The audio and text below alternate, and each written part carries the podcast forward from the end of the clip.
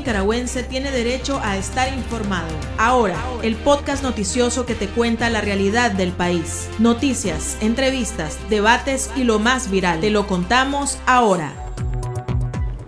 Bienvenidos al podcast de Artículo 66. En los micrófonos, Marlin Balmaceda y Slich Villachica. A continuación, un vistazo de los titulares que han marcado este día. Senadores de Estados Unidos demandan al presidente Joe Biden más sanciones contra Daniel Ortega y su ejército. CIP otorga gran premio a la libertad de prensa al preso político Juan Lorenzo Holman Chamorro, directivo del diario La Prensa. Tribunal de Apelaciones admite recurso de C por L y emplaza a magistrados electorales para responder por el despojo de la personería jurídica del partido.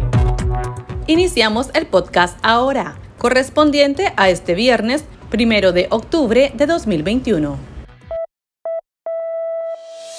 Las 5 del día. Las noticias más importantes.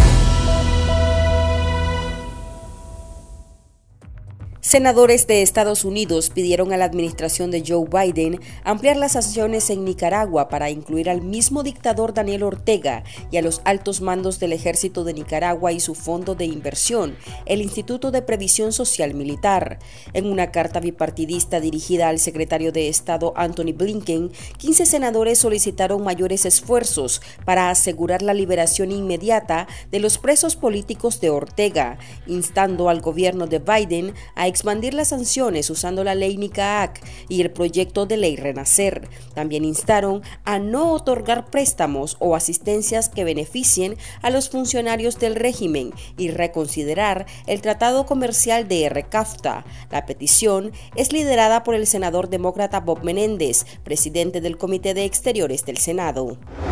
La Sociedad Interamericana de Prensa concedió el Gran Premio a la Libertad de Prensa 2021 al gerente general del diario La Prensa, Juan Lorenzo Holman Chamorro, encarcelado y acusado por el régimen de haber cometido supuesto lavado de dinero. La CIP destacó que Ortega mantiene ocupadas las instalaciones del periódico y detenidos a otros dos directivos, Cristiana y Pedro Joaquín Chamorro. La organización también otorgó el premio al periodista Henry Constantin Ferreiro de Cuba y manifestó que tanto Holman como como representan la lucha y el coraje del periodismo independiente por mantener a la población informada. A pesar de las fuertes represalias que adoptan los regímenes totalitarios de Nicaragua y Cuba contra las voces críticas y la libertad de prensa. El partido Ciudadanos por la Libertad, C por L, baraja la posibilidad de recuperar su personería jurídica, después de haber sido eliminado de la contienda electoral de cara a los comicios presidenciales. La organización política informó que el Tribunal de Apelaciones de Managua admitió el recurso de amparo, interpuesto el primero de septiembre en contra de los magistrados electorales por la cancelación arbitraria de su personalidad jurídica. A partir de la resolución corresponde que los magistrados electorales y el representante legal del partido Óscar Sobalbarro se presenten ante la Sala Constitucional de la Corte Suprema de Justicia y remitan su informe en un plazo de 10 días. El Observatorio Ciudadanos Urnas Abiertas denunció irregularidades en el inicio de la campaña electoral que deslegitiman aún más el proceso realizado hasta ahora en el país. Una de ellas fue la negativa de parte del régimen para que algunos partidos políticos realizaran eventos. Sin embargo, la dictadura ha convocado a miles de actividades multitudinarias que se usan de propaganda política para Daniel Ortega en medio de un repunte de casos por COVID-19. Urnas Abiertas también denunció que la organización FSL LN realiza vigilancia a simpatizantes mientras fanáticos amenazan a opositores a través de las redes sociales para que no se manifiesten en las calles. Nicaragua y Colombia finalizaron las audiencias en La Haya sobre los derechos en el Mar Caribe. Este día se realizó la sexta y última audiencia en la que Nicaragua presentó sus alegatos de cierre ante los magistrados de la Corte Internacional de Justicia. El país señala que Colombia está reclamando derechos de pesca artesanal y no, por ejemplo, derechos de pesca industrial, que sin embargo han otorgado a los buques de bandera colombiana y extranjeras para que puedan pescar pescar en la zona económica exclusiva de Nicaragua sin la autorización de Managua y añade que el país no ha violado ningún derecho de pesca en los habitantes de San Andrés. Por su parte, Colombia resaltó que evitará que Nicaragua se apropie de espacios marítimos en el Mar Caribe y tiene derechos de navegación y sobrevuelos. El fallo tardaría unos seis meses. El pulso. Le medimos el ritmo a la realidad.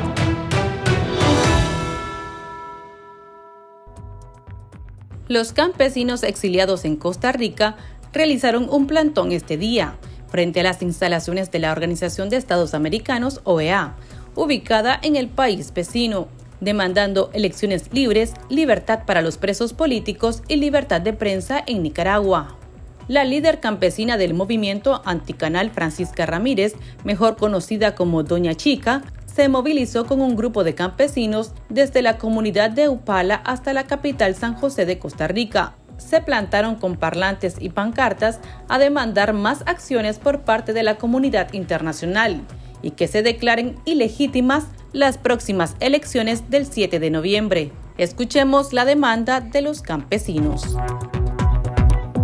Somos los que tenemos las manos limpias, los que no sabemos de corrupción y crímenes contra el pueblo, los que producimos el arroz, los frijoles, las verduras y las tortillas que come nuestro pueblo. Por ello creemos, tenemos el derecho de ser escuchados y no solo escuchados, sino también de ser creídos. El proceso electoral del 7 de noviembre de 2021 es una vergüenza. Haremos un paro popular. No aceptaremos esos supuestos resultados y que ustedes también, señores de la OEA, no deberían de reconocer a unos gobernantes ilegítimos. Estamos aquí para decirles que los campesinos nacimos libres como el viento y que nunca aceptaremos vivir bajo una dictadura sin derechos políticos, sin derecho a pensar, a reunirnos, a organizarnos y protestar y sembrar nuestras tierras en paz. Estamos aquí para decirles que somos decenas de miles los que hemos tenido que tomar el camino del exilio, pero que nunca aceptaremos vivir lejos de nuestras tierras, lejos de nuestras familias y de nuestra patria. Exigimos entonces libertad para todos los presos políticos. Exigimos que no se reconozcan los resultados de la farsa electoral. Exigimos que no se financie más a la dictadura que reprime y asesina al pueblo. Exigimos el retorno de todos los exiliados y el retorno de la democracia con todos sus derechos. Solo el pueblo salva al pueblo. Bueno, que el mundo se dé cuenta que en Nicaragua pues no vamos a callar, que vamos a seguir demandando que realmente hayan elecciones con condiciones, que es lo que no hay y que no puede entrar eh, un organismo como la OEA. Eh, nosotros esperamos que realmente sea la voz donde diga que las elecciones en Nicaragua son ilegítimas, porque sí son ilegítimas, y que no crean que porque en Nicaragua no hay eh, manifestaciones, porque el pueblo está realmente de acuerdo, sino porque tienen un régimen con armas asesinando secuestrando. Eh, hoy en la actualidad la, la familia está viviendo luto, dolor por una pandemia que fue mal manejada porque no es un gobierno capaz de gobernar un país más que de asesinar a su pueblo.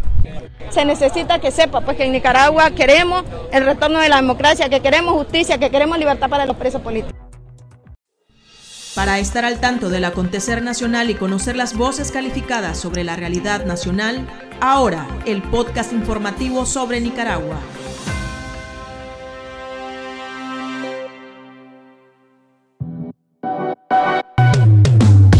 Tendencias, la viralidad de las redes sociales.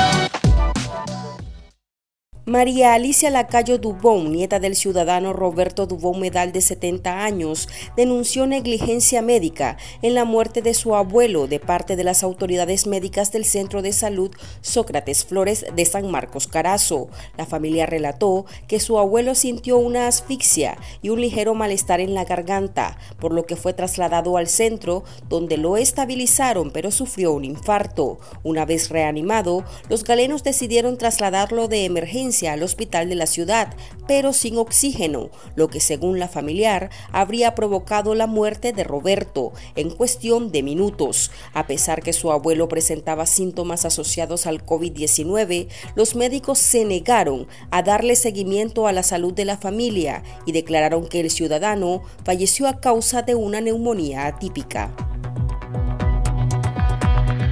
Aquí termina el episodio de ahora de Artículo 66. Continúe informándose a través de nuestro sitio web www.articulo66.com. Síganos en nuestras redes sociales. Nos encuentra en Facebook, Twitter e Instagram y suscríbase a nuestro canal de YouTube. Hasta la próxima. La información veraz y de primera mano está ahora. No te perdás el podcast noticioso que te cuenta la realidad del país. Compartí y pasa la voz.